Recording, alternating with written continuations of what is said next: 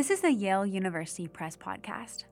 I'm Claire Barnes, one of the hosts of the podcast, and I'm very excited to welcome our guest today, Mike Jay. Jay has written extensively on scientific and medical history and contributes regularly to the London Review of Books and the Wall Street Journal. His previous books on the history of drugs include Mescaline, High Society, and The Atmosphere of Heaven. Today, we're here to talk about Jay's new book with Yale University Press Psychonauts Drugs and the Making of the Modern Mind.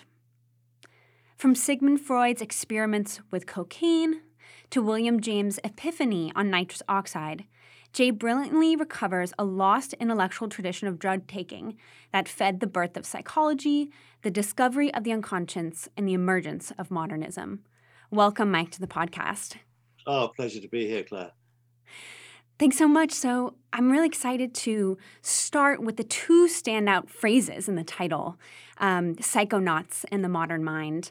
And, you know, in, in the first couple chapters of the book, you discuss how many early adopters and users of cocaine hypothesized that it placated rising anxieties from modernity. You know, as you write, um, you know, modernity is kind of a broad concept, but for example, um, advancing science, the accelerated speed of life, global diffusion of knowledge, mass marketing, consumer choice, and individual freedom. This is a quote from one of the first couple chapters. You know, and this is really a fascinating discussion. Um, can you define psychonauts for our listeners and then talk more about their concerns with modernity? Sure. Uh, well, the word psychonaut um, really means somebody who uses drugs to explore the mind, a kind of explorer of inner space. And it's a term that was uh, uh, coined by the uh, in the 1940s by the uh, German novelist Ernst Junger in one of his uh, novels. And uh, it's a very useful term for me in approaching the subject of this book because, um, you know, like most people, I guess, I grew up um, sort of with the uh, impression that drugs kind of suddenly appeared in the 1960s and there wasn't much Western history of them before then. So this is really about, uh, you know, my ongoing discovery that as, you know, when you, once you go back before the 20th century, um, uh, then most Western um, scientists and doctors who were investigating the effects of drugs on the mind were psychonauts. That is, uh, they, um, uh, you know, the, the, the, standard way of proceeding, if you were uh, trying to discover what mind altering drugs did, was to take them yourself and to uh, experience and then describe their effects. So, um, so, so, so that's that's the title, and um, the period that I'm focusing on uh, mostly through the book is the uh, late 19th century, and um, which was a period, uh, and, and, the early 20th century, which was a period obsessed with uh, modernity and its uniqueness and its discontents. I don't think, you know, any particular um, period of time has uh, can claim the title modern. I think it's more that modern is a word that tends to be used when people perceive that things are changing very, very fast. And mm-hmm. uh, I think uh, what happened in this period was that uh, people started to realize that uh, you know the mind was not essentially an organ of reason. Uh, that there was a there was a part of it which was that and our normal waking consciousness but there were the mind was more compli- complicated. There were um, it had uh, aspects that were hidden from us normally that were sub- subliminal or unconscious and um, uh, this was a, uh, and so, you know, the, the kind of real towering figures, I guess, in this period of intellectual history are the ones that you mentioned at the beginning, um, Sigmund Freud and uh, William James. And they were both uh, scientists who experimented with drugs themselves and uh, produced very memorable descriptions of their experiences and used them in, in, in, quite different ways. And what I wanted to show in this book was that um, Freud and James were not kind of uh, unusual examples. They were not outliers. Many, many of their colleagues and people involved uh, in this period of research in the mind sciences um, were experimenting with drugs, and that drug experiences um, fed into these new understandings of the mind. Hmm.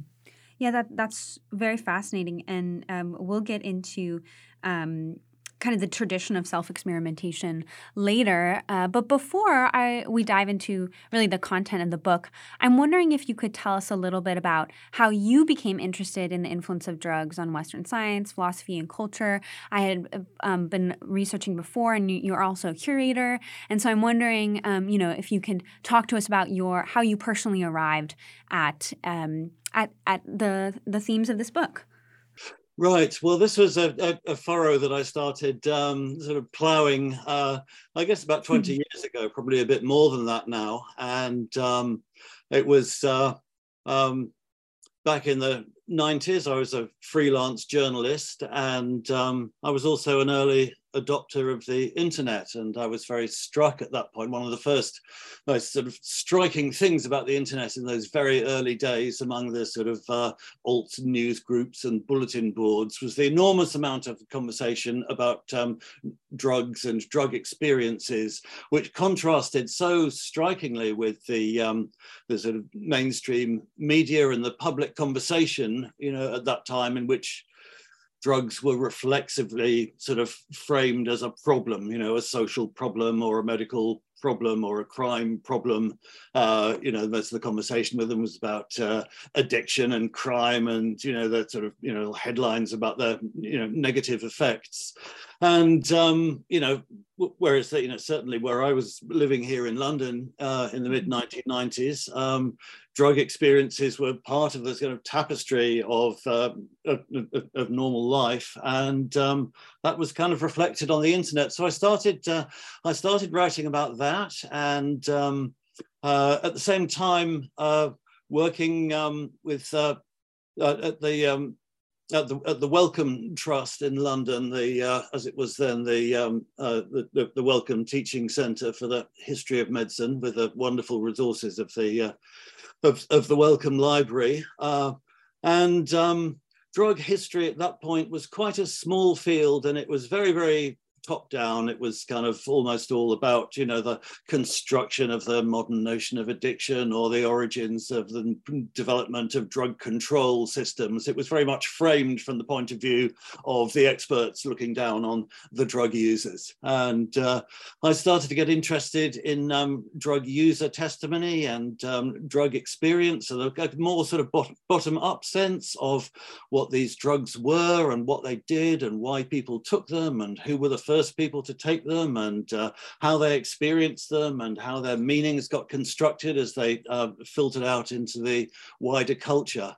So that was the point at which I started assembling this material. I guess the first thing I produced in writing was uh, I edited an anthology for Penguin of uh, drug writings called Artificial Paradises. And actually just looking back at that uh, recently, I remember that I actually had a section of about self-experimentation in it. So from that point on, I've had this kind of large mass of material and uh, I've approached it in different ways. And um, uh, as a freelance writer, as you mentioned, I've written about other things, uh, scientific and medical history. Uh, you tend to develop kind of specialisms and feedback loops. If you write about something, then uh, people notice and ask you to write something else about it and then you become the go-to person for this. And that kind of happened to me with sort of the history of drugs and drug culture.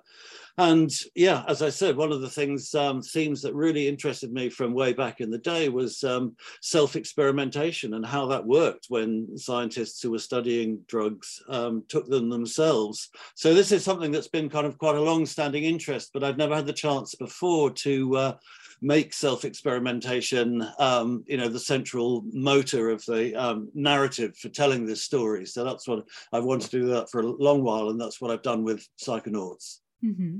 Yeah, and there are really, you know, great accounts of self-experimentation, you know, from the kind of major figures that we had talked about, but also, you know, figures throughout this history, which which I think um, our listeners will really find fascinating. And you know, I, I want to turn to your discussion of, of Freud now in the first couple of chapters. And, you know, in the first chapter called The Elixir of Life, you discussed Sigmund Freud's own, you know, endorsement of cocaine and experimentations with cocaine. And I'm wondering what archives or sources did you, you know, call on to explore this aspect of the book? You know, and, and I was uh, particularly struck by, you know, you have you have a discussion of and all of this was kind of happening before the term drugged entered into our common use day usage. Um, but you know, I, am really fascinated to hear what type of archives or letters um, you use to kind of paint this early picture of of what we would now call drug use. Right. Well, um, Sigmund Freud's own writing is an interesting entry point. Um, I mean, everybody, not everybody, but a lot of people know that um, uh, Freud had a, um, a period of experimenting with cocaine and writing about it in the 1880s before you know he discovered hysteria and psychoanalysis and uh, most people have a sense that it turned out badly and that's about uh, most what most people know. There's a kind of a kind of consensus about it because um, obviously by the time Freud became famous, cocaine had become a demonized drug. So he never reprinted his papers and they're not part of his collected works. His first biographer, Ernest Jones, uh, referred to it as the cocaine episode and saw it as a kind of juvenile aberration and skipped over it very quickly. And, and this is sort of, you know, rare um, you know, area of consensus with the anti-Freudians who also have pointed at this series of experiments and said, see, there you go, Freud was just a cocaine addict. And uh, so nobody has really had a good word to say about this. And it did turn out very badly for all kinds of reasons. But um, it's very, uh, it was a, a, a very um, promising field of inquiry when it started out, and it ran into um, you know uh, controversies that uh, tell us a, a lot about uh, that period. So I kind of started with Freud's writings. I mean, particularly Über Coca, his first um, paper, which is very interesting a, from a literary as well as a scientific point of view.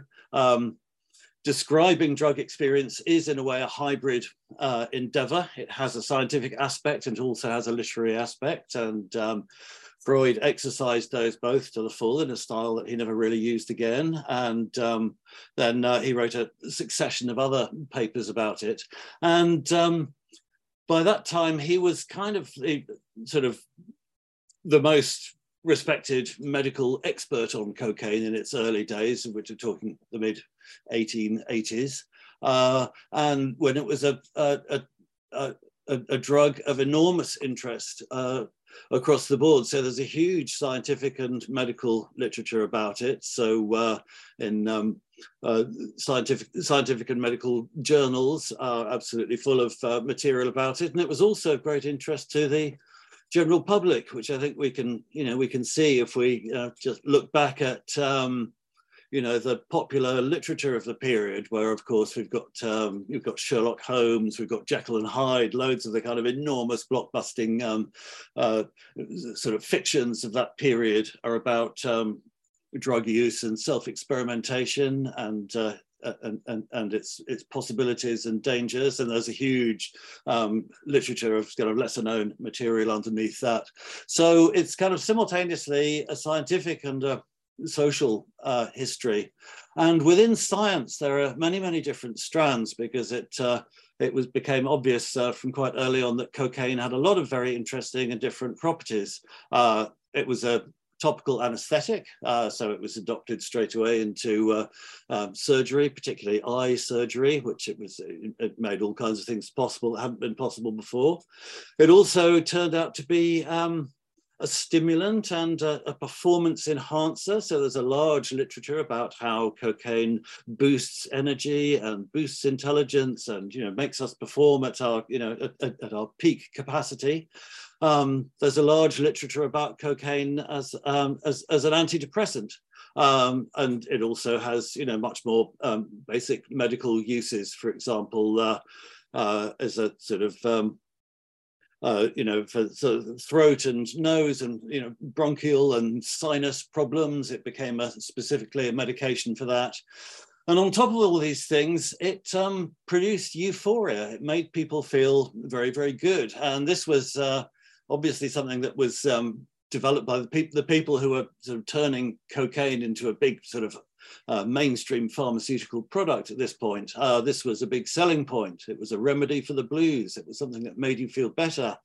But there were other doctors and scientists for whom this was a problem. And this was uh, initially um, doctors and superintendents at uh, nerve clinics, you know, um, private clinics for people with nervous and uh, mental health issues, who were the first people to say, um, yes, cocaine makes you euphoric, but particularly in combination with the um, hypodermic needle, which was just coming into use at this point, um, it's possible, you know, some people get obsessed with it and start taking enormously large doses of it, and their tolerance um, goes up very, very fast. And within a matter of days, they uh, unravel and kind of have uh, have nervous breakdowns. So uh, this euphoria that was for one class of scientists um, and uh, and doctors and pharmacists a great selling point point for others was a sign of its danger.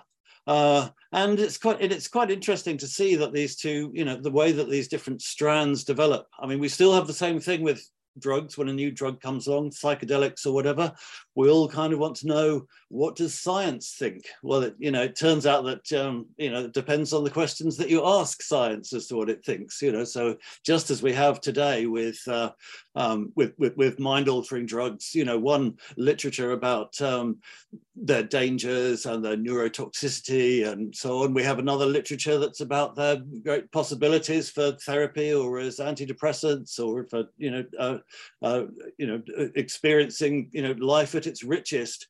And um, this, and I think um, cocaine at this period is really the sort of paradigm example of that. You know, what did science think? Well, it depended which branch of science you asked.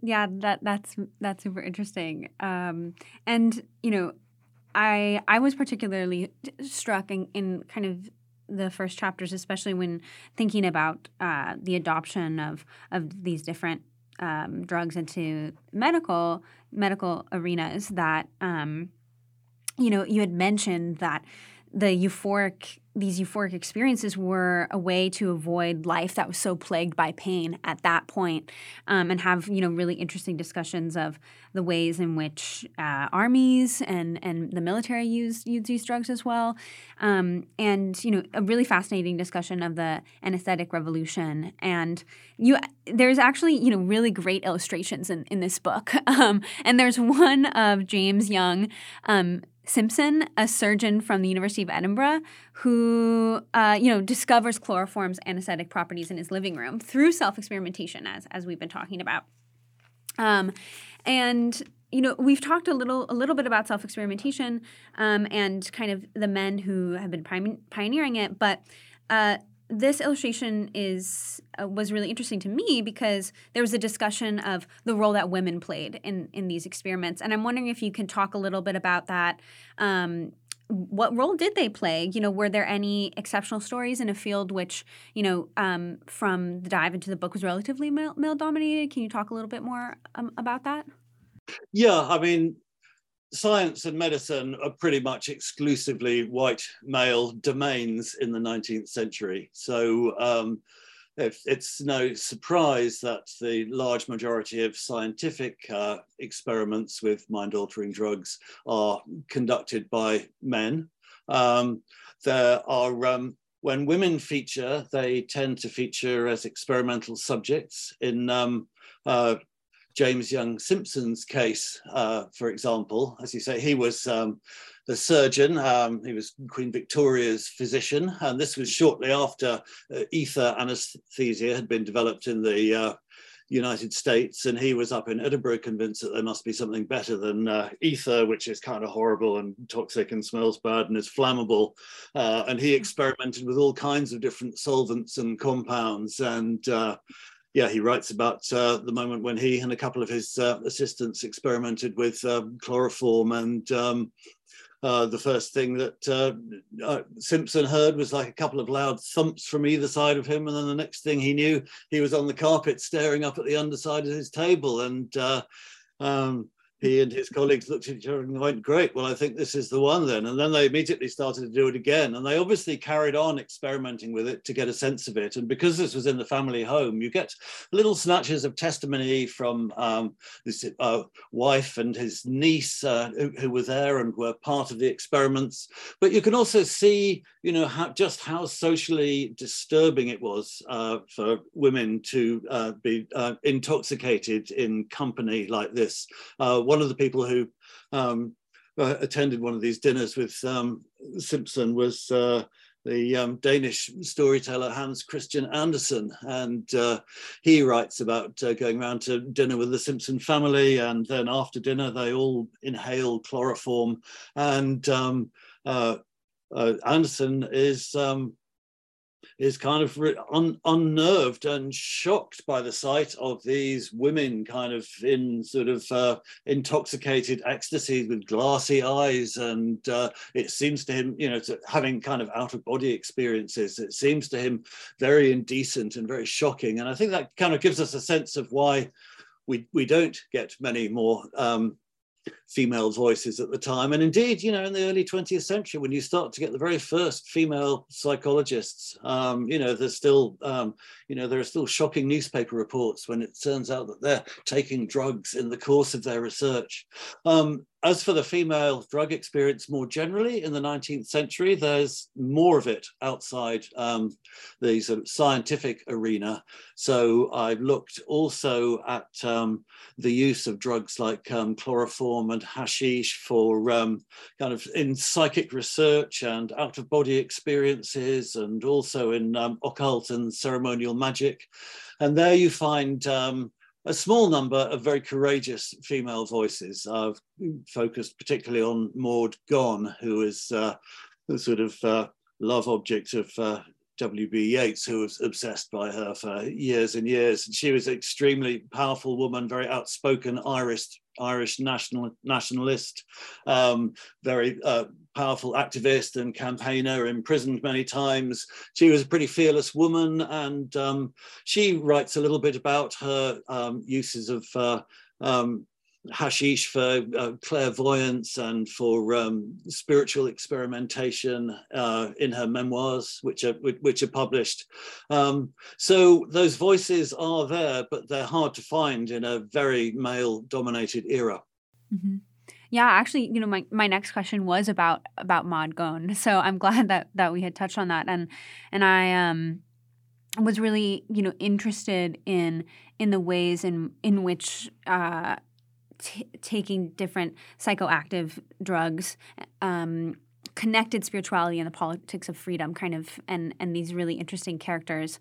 Um, and yeah i'm wondering can you can you tell us a little bit more about um, you can talk you know more about Maud or any any other kind of uh, figures that you discuss that um, are really conne- having connections between their spiritual experiences and their politics? Um, yeah, I mean, I think this is this is one of the kind of less noticed effects of the retreat of a, of religion in the 19th century. Uh, you know that uh, long outgoing roar. Uh, you know that we, uh, you know, which is a kind of um, very much discussed and uh, story of the 19th century. The uh, um, withdrawal of um, organized and established religion. I think one of the effects of it is that these kind of experiences, um, like um, out of body experiences or mystical experiences, which would, um, you know, a few decades earlier have been routinely assumed to be religious experiences. Now there are other possible frames of interpretation. Uh, it may be um, you know, you have a, a, figure like William James with his experiments with nitrous oxide, which produced for him a mystical experience, which is fascinating. And, you know, I think sort of sets him on the trail of what will become his later life's work. Uh, he's working with people like the Society of Psychical Research, who are interested in the uh, the idea that um, these kind of experiences might reveal a subliminal mind that we always have, and that this, and for some people, it's possible that this you know, this is just simply a malfunction of the brain, but uh, but others, you know, um, including some scientific figures, um, also see this as a sort of a way in which our minds might possibly reach outside of themselves and connect to um, other dimensions. Uh, you know, for spiritualists and theosophists, um, these experiences are um, glimpses of, uh, you know, the astral plane or the spirit realm. So I think it's part and parcel of this um, escape from the straitjacket of religion and the progressive attempts to um, forge, you know, not just a new um, uh, politics, but also a new metaphysics. Um, that you start to find um, figures, yeah, like for example, um, W.B. Yeats and Maud Gonne, for example, both united by a very deep fascination with Celtic um, mysticism, using uh, drugs like um, hashish to uh, aid their uh, meditations and their um, spiritual practices and uh, um, you'll find and, and, you know you get figures who are more explicitly political like annie besant for example you know great proponent of indian nationalism and a theosophist um, who also construed these drug experiences as being um, being uh, states in which you know the physical material body recedes and the you know ether the etheric or spiritual body comes to the fore. So it's a part of i think these um, progressive and political ideas but it's not really ever used in a political way um, because uh, um, most people in this milieu who used drugs were fairly discreet about their use of them because they were very aware of how easily they could be, um, you know, uh, disparaged and how the whole, um, you know, uh, progressive or political agenda could be um, hijacked if its proponents were uh, exposed as kind of drug habitués, uh, you know, which have the same kind of reputation then as it does now. Hmm. Mm, yeah, that that's that's really interesting, and I I'm wondering, you know I think I, I, would like to return to the current um, kind of attitudes towards psychedelics now. Um, but before we do that, I was wondering if we could talk um, and touch on your discussion of race in the book. Um, and you know, you you briefly you you write briefly of a an, an, interesting inversion of the the word slavery in the book. Um, quote Cocaine dependence was commonly described as slavery, a term that positioned anti drug campaigners and segregationists as the new abolitionists. I was really struck by this, but also, you know, I, I think that this discussion. Um, we need to we need to bring in racial dynamics. So I want I was wondering if you could touch on how how you do that in the book, um, and how um, uh, you know racial dynamics and discrimination play out in this history. Yeah, I mean it's uh, uh, I think it's a, it's a fascinating question. Uh, I was, of, of, course, the because of the um, sort of white um, male-dominated kind of nature of um, science and medicine in this period. I was always on the lookout for um, uh, female figures, working class figures, uh, non-white figures, and you do find them in the 19th century. There's a fascinating um, character called Paschal Beverly Randolph, who I write about quite a mm-hmm. bit, who was a, um, a, a black spiritualist, grew up in extreme um, poverty in New York, became a spiritualist and a trance channeler and a magical adept, um, a sex therapist or sex magician maybe. Uh, he spent time in in Paris among the occultists there who had been uh, uh, using hashish for clairvoyance and for trance channeling. Uh, and um, he brought that back to America. And at uh, one point, I think probably in the 1860s, he was probably the largest importer of hashish into the uh, United States, making magical elixirs for uh, healing and clairvoyance and so on. So you have these figures. Um, and um, but it's really in the kind of uh, early 1900s in the progressive era that um, attitudes to, to, drugs and race get kind of codified for the first time. Um, the 19th century, I guess, was a sort of, um, you know, a century of liberal individualism by and large, you know, with, with all its many racial disparities and, and, and worse.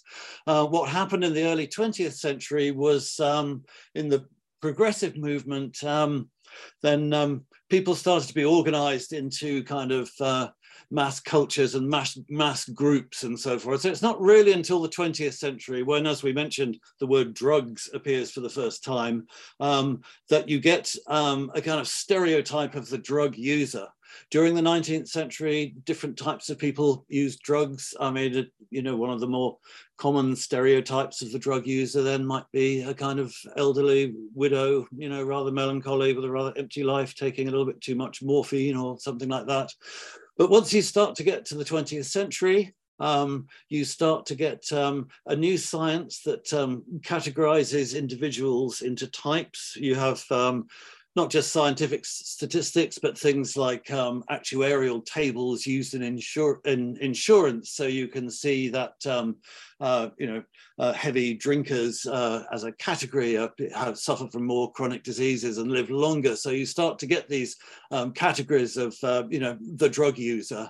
Uh, and this meshes with a racial science, which at that point um, kind of assumes that um, the effect of drugs is to diminish reason and uh, elevate the instincts. So the people for whom this is most dangerous are people for whom reason is weak and instinct is powerful. And this might be kind of uh, the mentally ill, it might be criminals or delinquents, but it is also specifically ethnic minorities. So when you start to get the very first drug prohibitions, they're directed really against ethnic minorities. The very first in the United States in 1875 was a prohibition against opium use by Chinese people uh, in San Francisco. Uh, and this is really, you know, a, uh, this is a tendency that's been developing through the um, 19th century in um, the in in the colonies, you know, where you have had um, you know drug prohibitions and drug proscriptions, you know, dating back to, for example, the, the Napoleonic regimes um, uh, prohibition of um, hashish in Egypt. But by and large, this was something that stayed in the colonies. And uh, uh, what you start to see in the 20th century is these kind of um, categories and these kind of prohibitions being imposed on the West. And when you do that, you see straight away that different drugs are all all have their kind of ethnic stereotype. You know, for opium, it's uh, the Chinese population. For uh, cannabis, rechristened marijuana, it's the Mexican population. Uh, and for um, the uh, black population, particularly in the southern states, it's cocaine, which starts to be conceived as part of the problem. And you know, the progressive era, you know, despite its name, uh, was uh, a coalition of all kinds of different tendencies. You know, and it, so it was a, you know, it empowered, you know, citizens and local government, and that was you know, in many of the southern states, that was an empowerment of um, local citizens organizations and local government to um, move towards segregation, um, you know, and to uh, conceive drug use as part of a race problem as well as a drug problem. Hmm. Yeah, and, and I think because, you know, this book is such a rich account, we get a really nuanced um, picture of the way in which these stereotypes evolved, and also just the long the long history that that existed, you know, before, as you mentioned at the beginning of the podcast. Um, you know, in the 1960s and the 1970s, um, and that and that era of drug use. And you know, uh, one of my last questions is about the latter half of the book, um, and uh, you in in that you discuss the Harvard psilocybin project led by you know Timothy Leary and Richard Alpert, who are kind of really well known figures of of this time.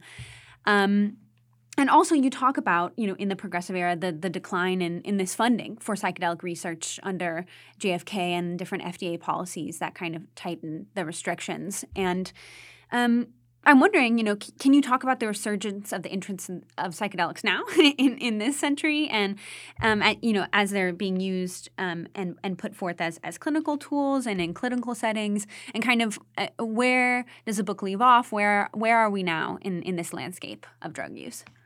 Right. Yeah. I mean, what well, where, where, we are now is kind of usually categorized as the psychedelic renaissance, mm-hmm. uh, and that's a renaissance, I guess, of what's called the original psychedelic era, which is the 1950s and the 1960s, and that's of course, you know, the era when the word psychedelic was coined. So in that sense, it's the case. But um, what I'm trying to do by extending the time frame here and looking mm-hmm. back into the 19th century is showing that that psychedelic era in the 1950s and 60s was in itself a renaissance of a um, tradition that was actually, you know, goes right back to the beginning of science. You know, we start with the with with the Royal Society, and you know, which which puts experiment at the centre of science, and you know, from that point on, self experiment has been uh, has has been part of it. So. Um, I think um, what I suggest in the last part of the book is that there's a, you know, there's a big rupture in this story around 1900 in the progressive era when we start to conceive of drugs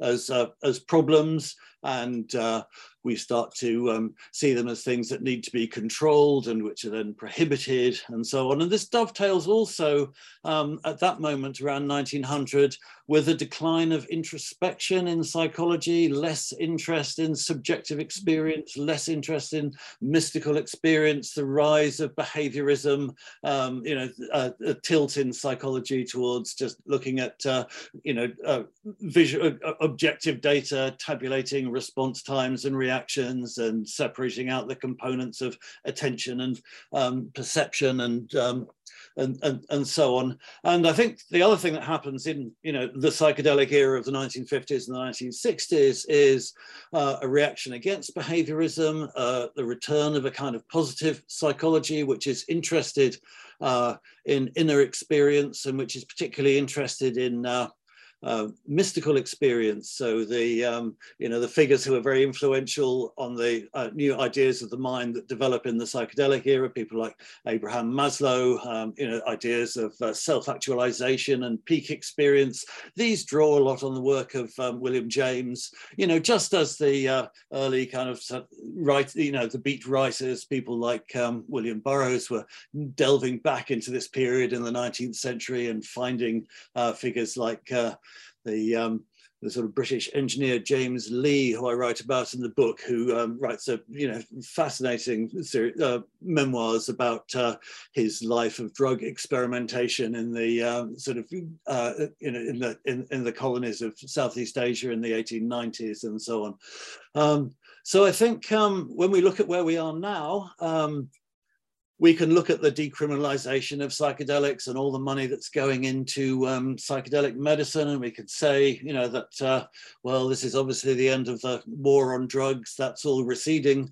Um, well, that doesn't look quite the same if your perspective is somewhere in some American uh, inner city and you're looking at the conveyor belts of drug courts and prison. You know, the war on drugs is still grinding on in that world just as much as it is. So I think. Um, uh, in terms of the modern mind, where I've sort of tried to locate this book, there are really two competing ideas of modernity. There's the modernity as it was conceived around 1900, uh, which um, drugs and, you know, particularly alcohol, uh, intoxication in general was seen as something that had to be controlled if we were going to live in a civilized society of the future.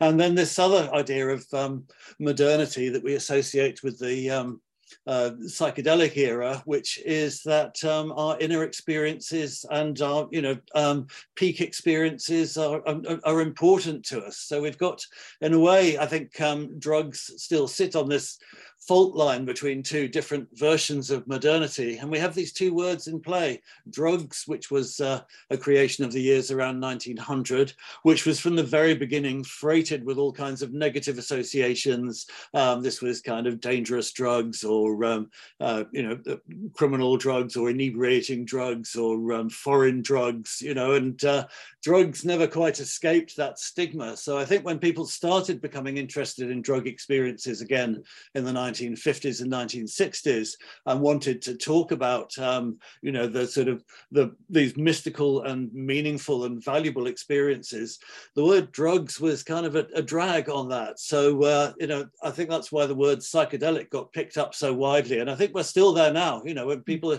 want to talk about drugs within this kind of positive, um, progressive viewpoint, um, the word psychedelics is very useful because it uh, separates it from this uh, other older word and its stigmas. Mm-hmm. Yeah, I, um, I think our our readers will be really fascinated um, by this history because again it is it is so rich. Um, you know as one reviewer has written readers should anticipate quite a trip in this in this book.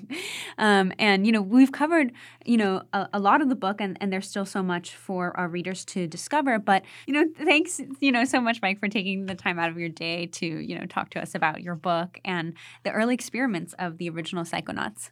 Mm. oh a real pleasure claire. Thanks very much so, uh, Psychonauts Drugs and the Making of the Modern Mind by Mike Jay is now available wherever books are sold. Thank you so much for listening. Please visit us online at yalebooks.com for more episodes of the podcast, as well as information about all of our books.